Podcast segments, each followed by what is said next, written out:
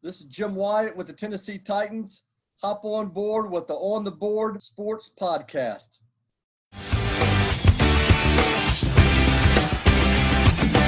You can put it on the board.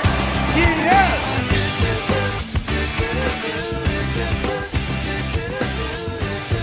And welcome back to another edition of the On the Board Sports Podcast. I am your host, Will Cherucci, aka Will C, coming to you from Long Island, New York, and I'm joined by my co-host Sean Thomas, aka Shawnee on the mic. Sean, it's another day of quarantine, but we got to make the best of this bad situation. Bud, how are you making out? Well, I'm doing good. I'm doing good. Happy Wednesday, pal. Glad to be here. Will, how are you doing, sir? Hanging in, can't complain, man. Can't complain. You know, we're here doing another show because we have another very special guest. Sean, why don't you take it away for this one? Yes, well, we do have another special guest coming from the Midwest, the Chi Town. He covers and works for NBC Sports in Chicago.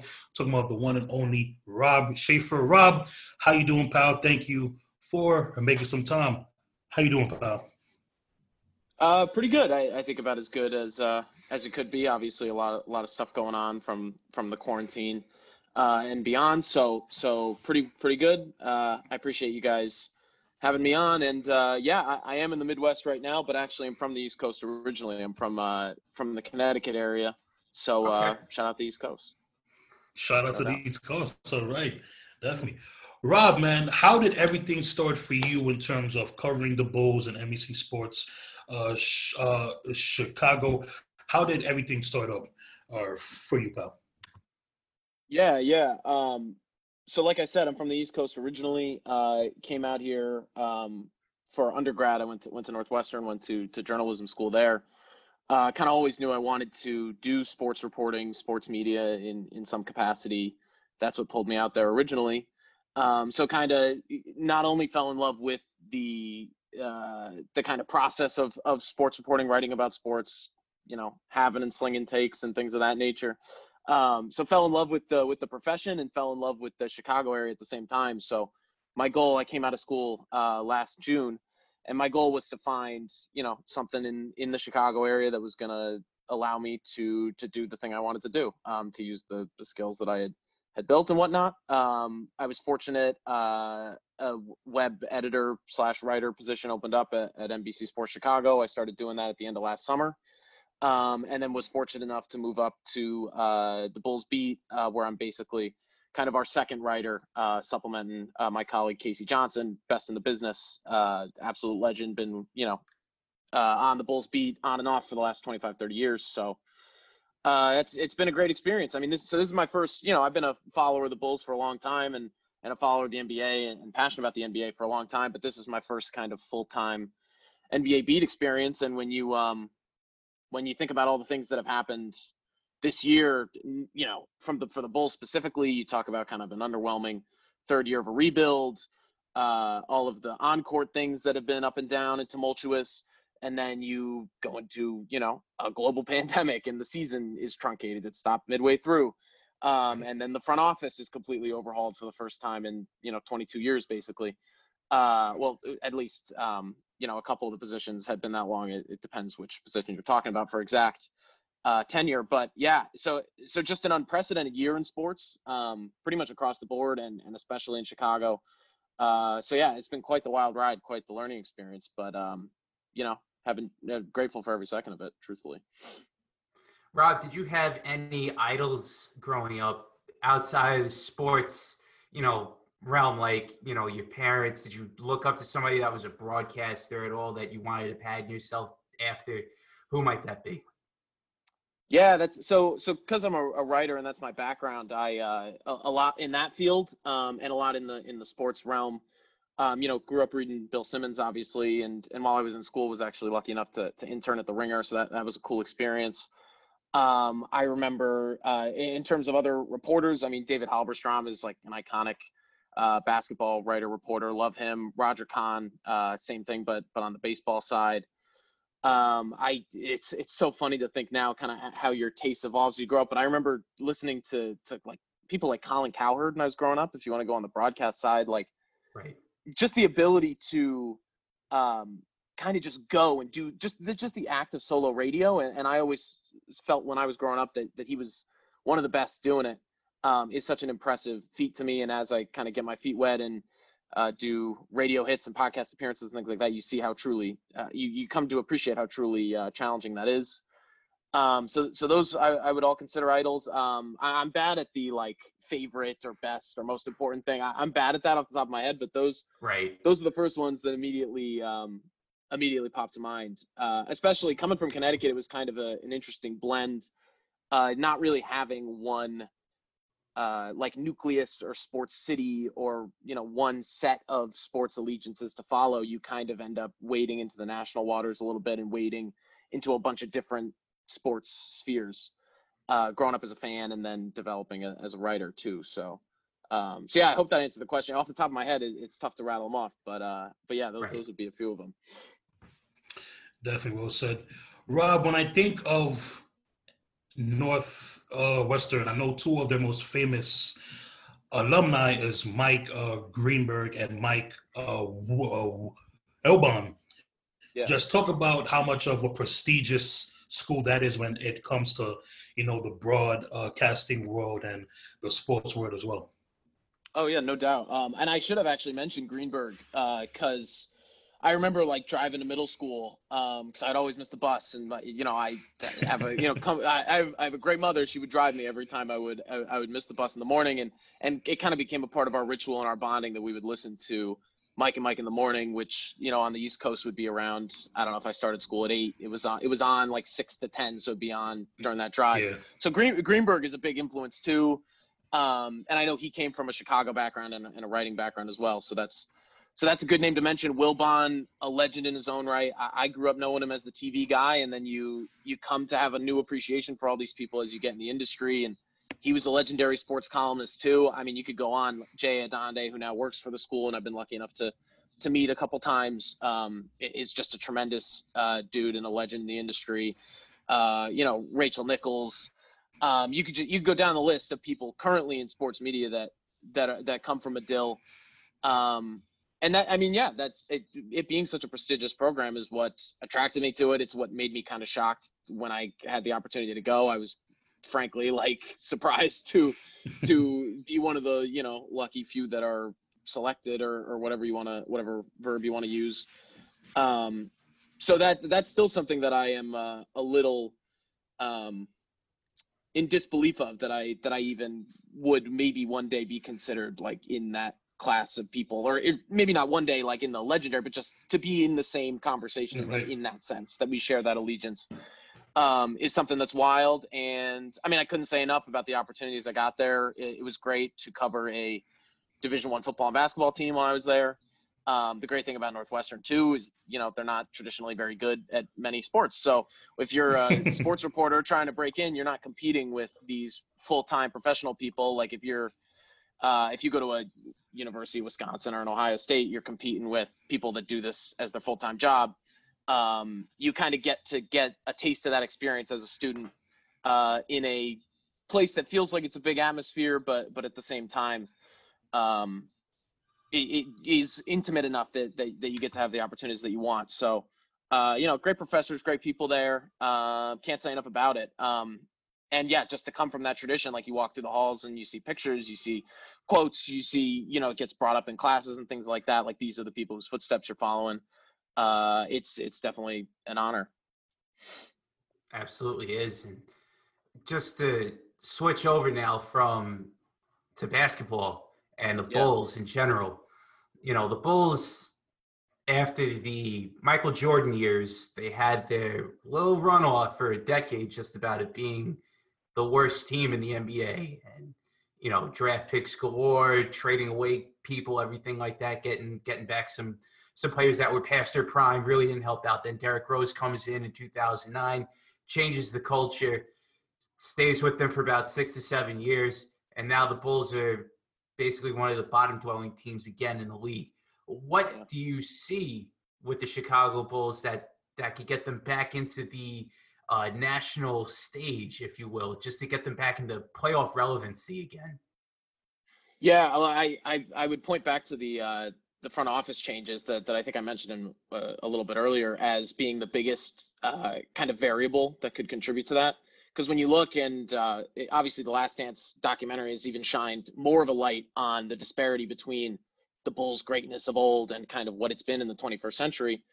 Even when you look at how that dynasty broke up, I mean, you see a lot of fractures in the organization that even while they were winning and were at the pinnacle of not just basketball but the sports world in general um, there were these fractures that kind of seemed to trickle down from the top leadership wise uh, and uh, you know you saw a lot of those parallels start to to crop up again um, in the post rose years when you kind of get mired in a rebuild. Um, you know john paxson who was the old executive vice president of basketball operations just got replaced by arturas karnisovas he, he's even admitted that um, the organization just got a little too stuck in their ways, uh, fell back a little bit too much on, you know, traditional logic that led them to, you know, good success in the Rose era and, and a good track record of, of draft picks and things like that. When you look at getting a guy like Jimmy Butler in the late first round, um, they, you know, they, and on and on from there, like they had a good success record of building teams in that era, but basketball has changed so much even in the last 10 years that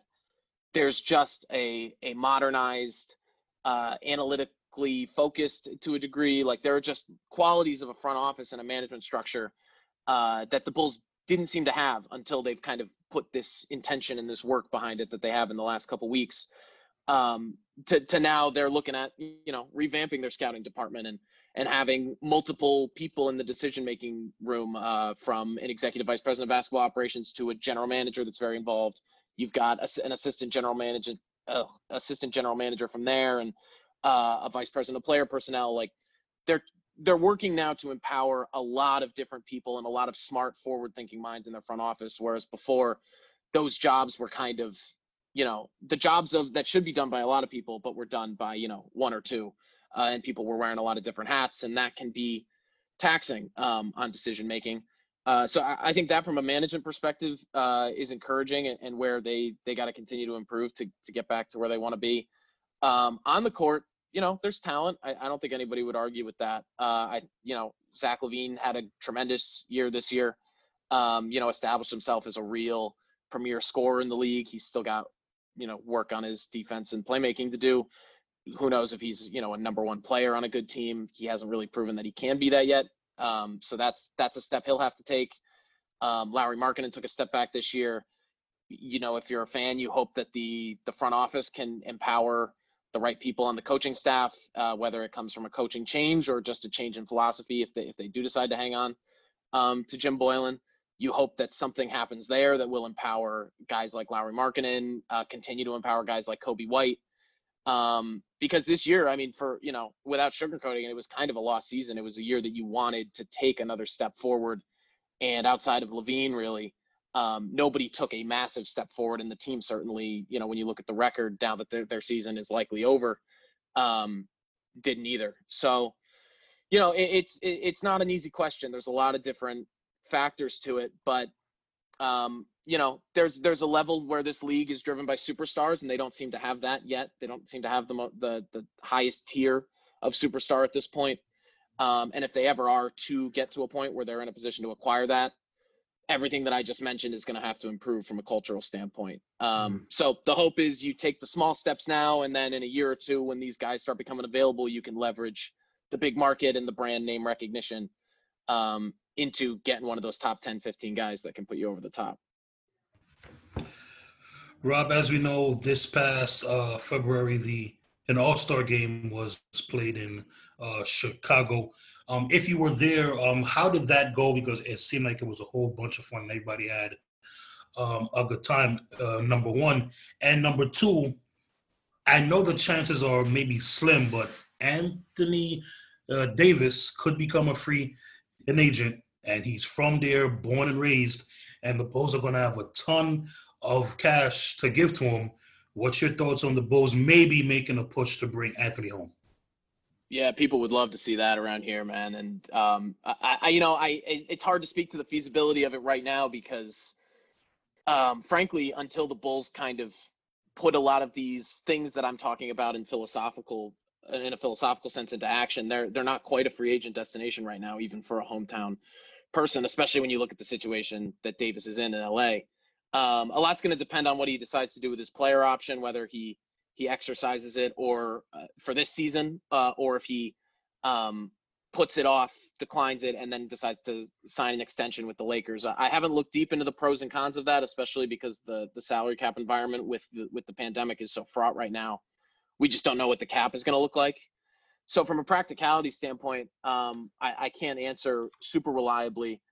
Um, I, I, will say of All Star Weekend, I was there, and I, I, even forget. It's it's so crazy just the twists and turns of of the world these days. When I was talking about the first season on the beat and how wild it was, I completely glossed over the fact that there was you know NBA All Star Weekend in our home city. Like we were, you know, so so we had all forces out for that, and and you're right, it was a ton of fun.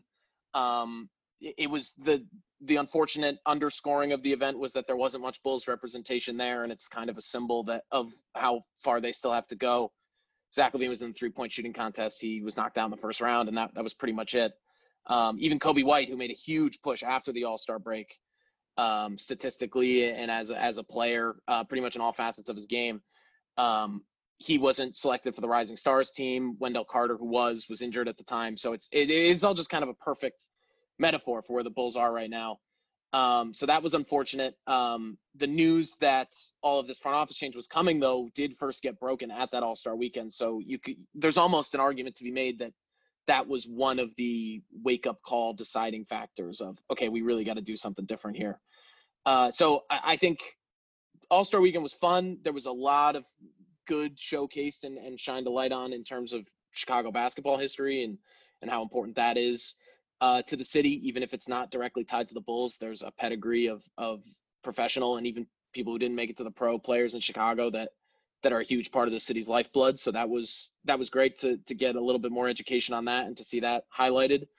Um, and then it even might have spurred some change for the Bulls. So uh, it was fun, and um, I, think the next time it's here, which you know I could be another 25, 30 years. I think the last one was in '88. So the next time, hopefully, you know, we'll have a bull or two there. But um, can't complain too much from a personal level. I mean, it was just wild. Like everybody across the media sphere was there, celebrities, like the entire city was just jumping like downtown area. You could hop building to building, like traffic, um, events going on everywhere. Um, so it really was a once in a lifetime uh, experience, no doubt about that. You mentioned uh, Coby White before, uh, him having this great rookie season. But I want you to talk about Kris Dunn. This guy was a top 10 pick a couple of years ago in the NBA draft, drafted by Minnesota. Then he comes over to Chicago and really hasn't done really much. But talk to us about how much of a player Kris Dunn uh, is to the Chicago Bulls organization and even just what what his future looks like in general. Sure. So so Kris is a, Kris an interesting case uh, because you're right. He he was a he was a part of that Jimmy Butler trade. He wasn't the crown jewel of it, but this trade that has kicked off this rebuild that is now uh, has finished its third year. It was him. It was uh, Lauri Markkanen, and it was Zach LaVine, Uh, or was the rights to Lauri Markkanen, but essentially those three players coming back, and it was the idea this is going to be the core uh, that this right. rebuild is going to be constructed around. Lauri, uh, as I mentioned, had a down year this year. Zach has blossomed a little bit more pretty much every year he's been here since he recovered from his ACL tear that he had a couple years back. Uh, but Kris has kind of been this enigma where um, he came in, he was given a shot at the starting point guard and the and the point guard of the future role, and you know he's he. It's not that he doesn't have a, a future in the league at all, but he just he didn't grow into that specific designation. Uh, so, the, which is why this year, even though if you look at his counting stats, um, I think he was down around like seven points a game, which is less than he had been in the last, you know, year or so, uh, year or two with the Bulls, where he was up around 13, 14. Um, but that I think that belies like really what was one of the better years of his career, if not the best, um, because he really established an identity as this defensive ball hawk, really rare player on the defensive side of the ball. Um, he's really got extraordinary length and size and, and physicality at the position. Um, he he was shot. He really, you know, star point guards would come into Chicago, and and even though the team had an underwhelming season, like if you go and look at Trae Young's numbers matched up with Kris Dunn this year, like he pretty much swallowed him up. Like if you're like me and you watch mostly Bulls basketball, um, and you kind of look at the season Trae Young has had, and you look at that compared to the way he played against the Bulls, it's like, wow, like it's it's really amazing the job Kris did on him. I I think when he uh, he sprained his MCL uh, back on the first day of February, and I think at that point he was either first or second in the NBA in steals. Steals is kind of a one-dimensional stat. You know, there's a couple different directions you could go to evaluate the uh, how much that measures defensive impact, but it's still impressive. Um, and when Otto Porter Jr. got hurt back in November, they slid Kris into the starting lineup. Uh, they slid him in at the small forward spot, played really small, and they went on a stretch where they played 500 basketball for the month of December and and had a top two or three defense in the league, statistically at least. Uh, forced a lot of turnovers, played aggressively, uh, and it became part of the identity of the team in their best stretch of basketball of the season. Uh, and Kris was a huge part of that. So the the conundrum with him is he's a restricted free agent after this year. His rookie deal is up, and if you want to think big, like the Anthony Davis idea, uh, if you want to start thinking big in that way, you can't tie up too much long term money in people that aren't ultimately going to be a part of the future, it, it, not just the future, the future of the franchise ascending from, you know, poor to good to great. Um, so is is he is he that type of player that's going to be a foundational piece there? Uh, I would say I'm not sure, and it, it doesn't seem to me like he's necessarily a long term fit. Uh, that being said, this coronavirus thing is just going to screw with the salary cap, and it's going to screw with teams' long term plans in a way that I don't think we fully appreciate yet. So, is there is there a possibility where they extend him the qualifying offer, and that's his best offer, or or they find a way to keep him on you know something that's in the five to seven million dollar range as opposed to the eight to ten, which is what some people might have guessed for him. Um, it, that's all a question. Um, it, it, certainly, I I think as someone who watched Kris really grow a lot this year as a person, as a player, um, and kind of find himself, I, I just think there's certainly a role for him, especially on a winning team. Um, especially if he's able to improve his jump shooting. That's been the question on him for the last two or three years, and he works at it, but it hasn't gotten appreciably better. I think he might even been his lowest percentage this year, if not one of the lowest. Uh, he shot 25% from three, and um, you know, in the in the modern NBA at the guard spot, that's just not going to cut it for a starter and, and, a, and a core key piece, no matter how great you are defensively. Uh, so we'll see. I, I I think ideally for him, his role is a defensive specialist on a good team, um, on a team friendly, reasonable contract. And unfortunately, the Bulls just might not be able to offer him that situation right now. So if they do part ways, I don't know if I would say that you know his time in Chicago was a failure. It just he just didn't quite live up to the distinction that being a part of that Jimmy Butler trade uh, imbued on him from the beginning. So, um, but he's also, uh, I think he's a Providence guy, and he's from New London, Connecticut. So, you know, I mentioned the Connecticut thing. That's those are those are my roots. So, uh, appreciate for that. Yeah, there's there's a melding there. But uh, uh, yeah, lo- love Kris. He's a great dude, and um, yeah, like I said, he grew lot as a player this year. But whether he's a long term fit for the Bulls, I, it's it's it's certainly an open ended question. Um, yeah. Rob, another player that I had high hopes for when he came into the league and it just didn't work out were uh, Denzel of uh, Adamtine. And I thought that he was to, you know, because I feel like he could have played the one, two, or the three. I feel like he could have, that he could defend the one, two, or the, or the three, but things didn't really work out for him there, and he may not be back. What's your thoughts on him?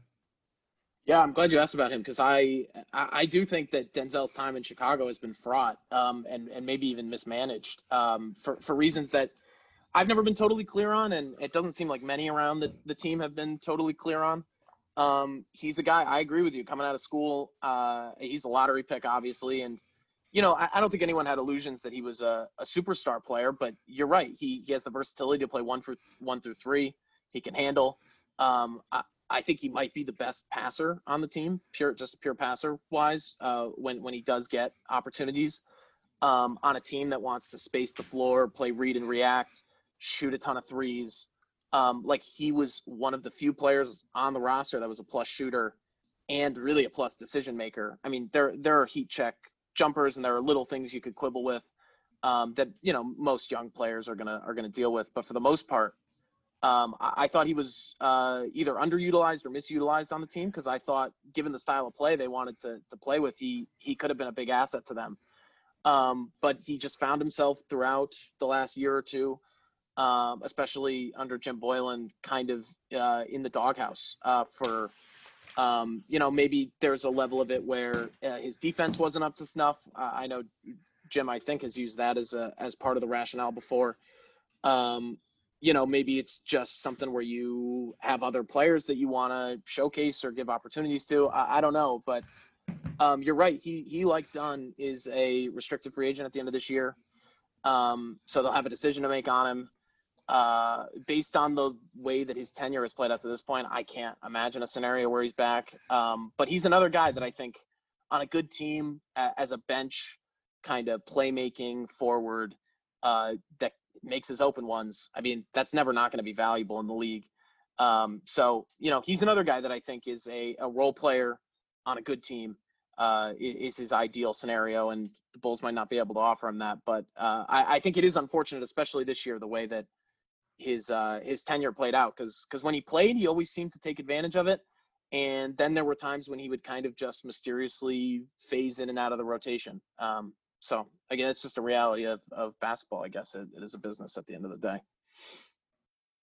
Rob, when you look at the Bulls and how they're almost in the bottom tier of points per game, almost rebounding just about, and their offensive rating is pretty low itself. I know my partner Sean alluded to Anthony Davis in the offseason if they if they look to sign him since he's from Chicago, everything like that. It makes sense in my book anyway. Uh, I'm a Laker fan too, saying that, so you know definitely makes sense for him to go back home. But for the Bulls, just in general, what is it, the season's over for them? What do they have to do? What do they need to go out? What is on top of their shopping list right now for their Mhm. off season? Yeah, it's a good question. Um, because at the end of the day, this is one of the youngest teams in the league, and and people can talk about a lottery pick all they want, but you know, it, uh, another 19 or 20 year old added to the mix isn't necessarily going to fix any of those right. larger problems. Uh, and the cap space thing isn't really a factor for them until next summer. Um, I think I think the the solution a lot of people would look to, and it's unclear what their decision on this is going to be yet. Uh, but if a new coach is in the cards, I think there is the chance for that to be a really big swing factor. Because when you just look at the individual talents, like I could lay them all out in front of you, and on paper, like even going into the season, there was playoff talk that I don't think was totally misguided. I mean, there was no guarantee of it, but uh, in a weak East, like why why shouldn't they with the with the roster that they have have been able to compete for that spot? And now you find yourself not just missing the playoffs, but missing like missing the playoffs in a way that they only had to be within six games of the eighth seed, as it turned out, as the Wizards were, uh, to make this kind of 22 team playoff, and they still weren't even at that threshold. So that's something that they got to grapple with. And I, I think the reasons a new coach um, could potentially help, and and the new front office situation definitely will help, is because the the incremental steps that they need to take forward next year are in player development and just in execution. Like if you look they were in a ton, a ton of close games uh, this year because they defended well and they really competed and played hard night in, night out. You can't say that uh, was a flaw or a fault of this team at all. Um, but there were just more nights than not when down the stretch, um, mental lapses would occur. Uh, I would poke a hole in the in the defensive scheme that they played, which was uh, focused on heavily blitzing pick and rolls that left them open on on the back end. If rotations aren't you know perfect, which for a young team they're not always going to be, it leaves you open, especially against the smarter teams and the teams that can pick you apart. It leaves you open to defensive breakdowns late, uh, late in games. So I think late game execution uh, was a problem for them this year. Uh, I think a little bit of rigidity in their system. So I just mentioned that defensive system they played, uh, they stuck to perhaps a little bit too rigidly at times. I think their offensive system, you could say the same thing for it. Um, it, it it's a, it's a modernized offense philosophically. It's all threes, it's all layups, it's it's eschewing the mid range jumper pretty much entirely. Um, but when you have players on your team, Coby White, uh, Zach LaVine, I, I think Wendell Carter uh, is a pretty good mid post player and a good player from the elbows. Lauri Markkanen too. Um, I think there was just an adjustment for for players like that to play in this very specific uh, modernized way that maybe was stuck to a little bit too rigidly. Um, and uh, yeah, so I think I, I think a new coach or at least fresh eyes management wise uh, will do a lot to kind of loosen people up and, and break people out of that uh, rigidity and and perhaps you know have people moving in the right direction and to and to feel empowered um, to keep improving their game. Uh, Lauri Markkanen is the biggest example of that. Uh, I don't think there's one culprit of his regression. I, I think a, a part of it is him um, needing to kind of seize command uh, of the offense a little bit more, or of his offensive game a little bit more as the number two face of the franchise, or at least that's what he's billed as. Um, and I think some of it comes from the coaching staff of not intentionally getting him involved and drawing up plays for him in games. Um, so yeah, when when you look at late game execution, when you look at just kind of mental lapses, when you look at player development not going the way that they wanted to this year, um, a new coach could potentially help in those areas. It's a complicated decision because you might have to overhaul the, the entire coaching staff, which they just instituted last year. There's a lot of things that make that decision complex, but it is, um, you know, purely from a practical practicality standpoint, it is the biggest change that they can make right now because they're pretty much locked into the roster that they have for next season at, at least. Um, and with again the tumultuous salary cap situation of the league right now, Right. uh, it's unclear when they're going to be able to like get aggressive in making personnel moves. So Rob, speaking of hometown guys, what one of my favorite players coming into the league, Chicago's own, was Jabari uh, Parker, and um, you know the Bucks obviously had to make a choice, and they did. So Jabari came home, but his stint in Chicago was not that good, and he obviously uh, left town. Um, why don't you think that his stint in uh, Chicago went as good? Because I think if he's given a chance, that he could, you know, be a good piece for a very good team. Yeah, that's a good question, and and I I I could speak from a from a outsider and educated observer's perspective on that. I wasn't around the team at that time, so I I don't know. I don't have any kind of inside knowledge of what relationships were frayed or anything like that. But um, I think it it ultimately came down to uh, it seems to me, and at least talking to people that were there, um, a little bit of a mentality issue of he just wasn't necessarily enough of a of a two way player um, to figure into the long term plans, and and it didn't seem like there was a commitment to improve on the defensive end. Um, again, I, I can't say that from personal experience from Jabari, and I wouldn't say anything personal about him, but that was uh, that's a common theme that comes up when you talk about him is that defensive intensity. Um, and yeah, it was just a situation where possibly fueled by that, possibly fueled by um, not being the type of offensive player in, in terms of being a read and react uh, ability to facilitate and play make all the time. He he fell out of Jim Boylen's rotation uh, basically by the trade deadline last year uh, and ended up getting flipped um, and then signed with Atlanta at the beginning of this year and was putting up good numbers for them at the beginning of the year. He even came back to Chicago, and I think, I mean, the Bulls blew them out, but he had uh, 24 points. I don't have the box score in front of me, but something like that um, in that game, and, and you know, filled the stat sheet in the best way he could. Uh, but even the Atlanta tenure on a bad team, he ends up in Sacramento by the end of this year. So it, it's unfortunate that it didn't work out in Chicago for for Jabari. He's still, I will say, venerated in the city for his history um, as a high school player and I don't think you'll ever be. I don't think anybody will ever take that away from him. I, I don't think there's any hatred um, or, or animosity from you know just because it doesn't work out with the Bulls doesn't take away you know where you come from and your roots and everything like that. Um, but you know it, it's an example. It, it is an example of a a player that seems to be bouncing around in a way that you know it, it might there might be something to do with him kind of if he's the common denominator in all these different situations in Milwaukee, Chicago, Atlanta, Sacramento, uh, Washington is where they traded him, so he obviously bounced from there too. There might be something to examine there, but but it's also an example of the Bulls kind of bringing in uh, a guy uh, with an uncertain role for him at a high contract figure. Uh, it, you think back, I'm thinking back to Dwyane Wade as another recent example of a guy like that um, where it doesn't pan out. And when you talk about them not being a free agent destination or, or a desirable location for for top tier talent in the league, um, that's a factor in that is the the relationships that you have with players when they come in and they're they're gone within a year. Um, so again, and none of these answers are easy, but I think for Jabari, it, it just wasn't the right fit, and hopefully he's able to find his right fit wherever his NBA travels take him next.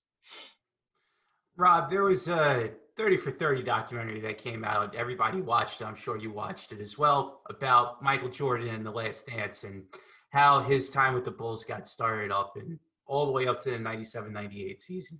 Uh, what were your thoughts on that documentary? Yeah, man. I mean, yeah, like, I, I definitely watched it. I watched it like it was my job. Like it was, it definitely carried us for uh, for a couple weeks there with the season being suspended. I mean, it just couldn't have been Right. more perfectly timed. They were able to move it up. Uh, I think it's just incredibly impressive that they were able to do that. A documentary that you're working on for three or four years, and all of a sudden it's like, okay, we have a pandemic, and you know we don't have any we we don't have any wheels turning on the sports front. Like people are looking for an escape, they're looking for a way to be entertained, and and you're able to move it up. I, I think I read when they moved it up when the announcement was made that it was getting moved to April 19th um, when the announcement got made in the second or third week of March, they only had three episodes fully finished, and they just you know had to blitz to to get all the final uh, I's dotted and T's crossed. Um, so that's just so impressive. And then I thought the final product, you know, Bull, uh, former Bulls have quibbled with it. Horace Grant has been vocal in he didn't like his portrayal. Uh, Scottie Pippen behind the scenes reports have leaked out that he wasn't thrilled with the way that he was portrayed. Um, the reality is, it's just to get that behind the scenes behind the scenes footage and to get the the perspective of Michael Jordan, which is what made the documentary so compelling. Uh, you had to concede some editorial control to him, so it, it really was told from his eyes. To me, I appreciated that because he's so uh, not in the media these days. You don't hear from him much, and then to just get ten straight hours of him like talking trash to old opponents and relitigating all these old beefs and and you you come to appreciate especially for someone like me who wasn't alive to see him at his best uh, or really even see him at all and, and have any vivid memory of it um, it was just a great reminder a great history lesson a great educational experience. And then when you pair that with the fact that i mean the espn 30 for 30 guys like they're just as good as it gets from a production value standpoint from a storytelling standpoint. The soundtrack was on point um, just on down the line. Um, it was the perfect confluence of the world needed it. They were able to move it up, and they had this product that because it was Michael Jordan and because it was so well made, the product was just of such a quality that it had a serious impact. A lot of people watched it. A lot. Not only that, then the conversation would kind of continue throughout the week. Um, we got to watch like people talk a lot about like what if Michael Jordan had played in the era of social media. Like we kind of got to see it because nothing else is going on. So like these talk shows and even myself and like our website, we're tweet we're treating the Michael Jordan Isiah Thomas beef almost as if it's happening in real time, like debating who's right and who's wrong and uh, who should have done what. Um, so it was it, it was just interesting and entertaining and a ton of fun. I'm sad it had to end. Um, I, I know ESPN's got some more stuff lined up in, in the McGwire Sosa documentary. They're doing this uh, Lance documentary right now that I haven't watched. Um, but yeah, it, it was a great bridge because now you think two weeks later, now we have news that the NBA might be coming back, uh, and um, you know, it, it was just a good bridge to to tide us over, and uh, hopefully things can keep moving in a forward-facing direction in a in a safe way. Yeah, Rob. To piggyback off that, Rob, um, my final question uh, for you, Pat, is exactly what you just said. Uh, the NBA came out saying that uh, you know they have this proposed 22 team, I think 13 Western Conference teams, nine Eastern Conference teams, and playing for the eighth seed, so on and so forth. I don't like the fact that they're waiting till July 31st. I mean, that's a long time. Uh, I mean, it's not long, but it's not certainly close. Uh, what's your what's your take on when the league comes back if this proposed deal goes through? What's your take? Yeah, yeah. So I think um, it, it sounds like it, it is for sure going to go through. It sounds pretty declarative at this point. So that's a step forward that they haven't had. Uh, in terms of the July 31st date, um, I just I just have got to trust that they are doing the math correctly in terms of how long do we need for the players that are going to have to come back and play to get back into training camp to get back into the right condition um, where they're not going to jump back on the floor and and not only are we risking uh, not only do we have the health risks involved in a pandemic uh, with this restart, you also have injury risk, especially for older players, where you know we none of them have played in three months. Um, it would be, I, I think, irresponsible to to let them just you know walk right back on the floor day one and play. Um, I, you know, we got to look out for for player safety uh, in terms of the virus and in terms of injury. So uh, I think the July 31st date, I trust that they've done the math and how the travel is going to break out and all that different kind of stuff, and that it'll work out well. Um, we know that the back end of that timetable looks like it'll be October 12th at the very, very latest. If the NBA Finals goes to a Game Seven, that's when that would be. Um, so it'll just be interesting to see how that plays because at the beginning of this, I don't think anybody expected, and obviously the information with uh, the pandemic has kind of evolved and we've learned more and had to adapt and adjust. I don't think anybody anticipated at the beginning of this that the season would be wrapping up in October. So we'll see. I mean, the, the Christmas Day date for the 2020 21 season has been reported, but if the season goes into mid October, it's going to be tough to turn around and start a season Right. even that early. So Right. we might not even see basketball after this season until 2021. That's a concern. Um, and there's just so many financial considerations that go into that. And, and then you got to think about does the league calendar just change forever now? Like if we start the next season in January, they're not going to want to shorten next season too. So now you're talking about maybe the NBA calendar is just January to September every year. It's it's there. There's just so much to think about with that.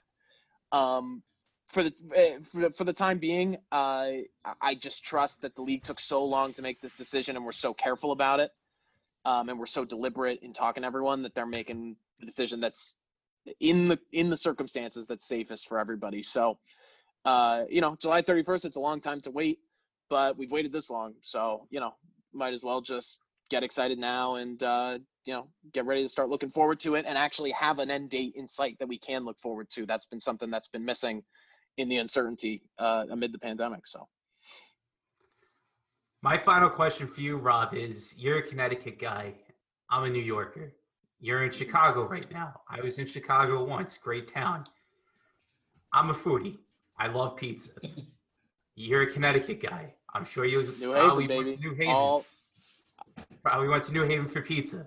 Okay, New Haven's supposedly the capital of pizza up there. That's self. That's self.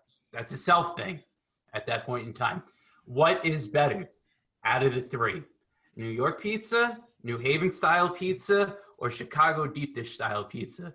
Floor's all yours. I'm, I'm glad you asked this. I feel very strongly about this.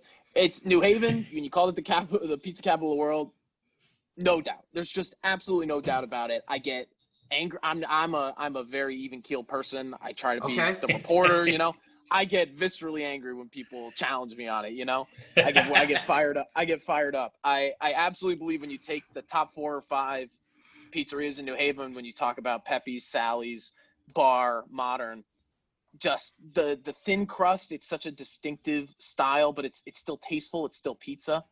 Um, and those are just I mean those are those are just four of the best pies you're ever gonna find in the world. I I would never disrespect New York pizza. I've I've spent a lot of time in New York City in my life. Um, and I have friends from Long Island. I've, I don't, I've never been to Long Island personally, but um, I have friends from up there that that say great things. So I would never dispute that. Um, so I'd have those one two for sure. Um, Chicago uh, is not going to register on my radar. Not a deep dish guy. Don't think it's pizza. Uh, it's glorified lasagna to me. Uh, you can pull the quote. It's not. You can pull the quote if you want it. I'm I'm on record as this. I'm not ashamed of it. I don't need to mince words about it. Uh, I'm not a fan of it. So uh, I'm New Haven all the way. Number one, New York. I would never disrespect it. If if somebody said it was better than New Haven, I would passionately disagree with them. I might think a little less of them, but I couldn't fight them too hard on it. That's the Chicago stuff, man. Though it's just not. It's just not it. That's all I can say. It's just not it. okay. Rob Schaefer, aka glorified lasagna. well, that's a hot take right there, Will. Yeah. Absolutely is. That's Hey, what I, I'd th- again, I'm a New Yorker. I think New York is the capital for pizza. Although recently we've been hearing about New Haven, so it's everybody's opinion at the end of the day. That's it. That's Yeah. all I. Once all this madness is over, you got to take take a trip down 95 or or the Met or Metro North or however you would do it, um, and give it a shot. Uh, I would definitely say um, Pepe's and Sally's are your top. Those are the two like most notorious. And then if you like what you find, modern is a little bit, you know, in New Haven it can get a little crazy because people know the quality of it, and and people, it, it's really the only reason tourists would even come through New Haven in the first place is for that. So there there is a lot of commotion around it. Uh, but modern and bar are two that uh, uh, that are kind of a little bit more under the radar, but are also great. It's if you go to bar, the mashed potato pizza. That was like the soundtrack of my childhood was mashed potato bacon pizza, and people look at me like I'm crazy, but I love it. I'm looking at you like you're crazy right now. That sounds Man. yummy though. I'm Mashed potato you, bacon Crazy. pizza. That sounds Um, good, man. I'm telling you, I'm telling you. Just believe me. If you ever get the chance, you I got to do believe you, man. You got to do it. That was That awesome. really- Rob, man, thank you for taking some time to come on the show. Before you go, how do the people follow you and everything you do on social media? No doubt. Yeah. So uh, I'm on Twitter uh, at uh, at Rob underscore Shafe. Um, that's the, the best place to kind of see. I will have kind of a running feed of my work and just general thoughts and things like that on the Bulls and the NBA. Um, NBCSportsChicago.com. You can find articles uh, from myself and K.C. Johnson. Uh, we've we're trying to hit all this stuff from all angles. And the Bulls Talk podcast is uh, our NBC Sports Chicago Bulls podcast. Um, we have a lot of great guests on there routinely. Um, so yeah, next week we've got we're rolling out. Um, I don't know how many of your listeners would be local Chicago, but next week we're rolling out uh, Derrick Rose week. We're playing some old uh, games from the Derrick Rose era, uh, which should be a lot of fun, and we'll have a lot of fun, you know, uh, features and and blog posts and different stuff up on the website and on the podcast uh, to supplement that. So. So yeah, definitely. Uh, if you go to at Rob underscore Shafe on Twitter, though, you'll find all the rest of it. It's always I'm all, it's always floating around there. So appreciate you guys uh, having me on. Thank you for coming. Thank you on. for We- taking the time, Rob. Appreciate No you. doubt. Continue to be uh, safe, pal. Thank you again. No doubt. You yeah, you guys too. Well, that was the one and only Rob Schaefer of NBC Sports in Chicago. Well, we learned a lot about the Bulls, past, present, and uh, future uh, coming up. Well, Yeah, not only that, we learned a little bit about New Haven style pizza as well. So, We did. but uh, in all seriousness, though, we did learn a lot about the Chicago Bulls, absolutely, without a shadow of a doubt, and where not only where they are right now, but what what their plans about where they're going to go from next season out is just absolutely pretty cool uh, to see it from a guy that actually works for NBC Sports Network uh, Chicago. So that's pretty cool. that's definitely. Well, any final thoughts, pal? No, no final thoughts here. Just the one, the one final thought that I have is just, you know, wherever you may be, just stay safe. Thank you for every essential worker out there, and you know, especially if you're out there right now protesting, whatever it is, whatever the case may be, just stay safe and be smart throughout all this. Likewise, pal. Likewise, I, I echo your uh, sentiments. Uh, no final thoughts from me. So, for my partner, William Trucci, aka Roc, and for our featured guest, Rob Schaefer of NBC Sportsnet in Chicago, I'm your host, Sean Thomas, aka Sean on the mic, signing out for On the Board Sports. Be safe and stay safe. Peace out.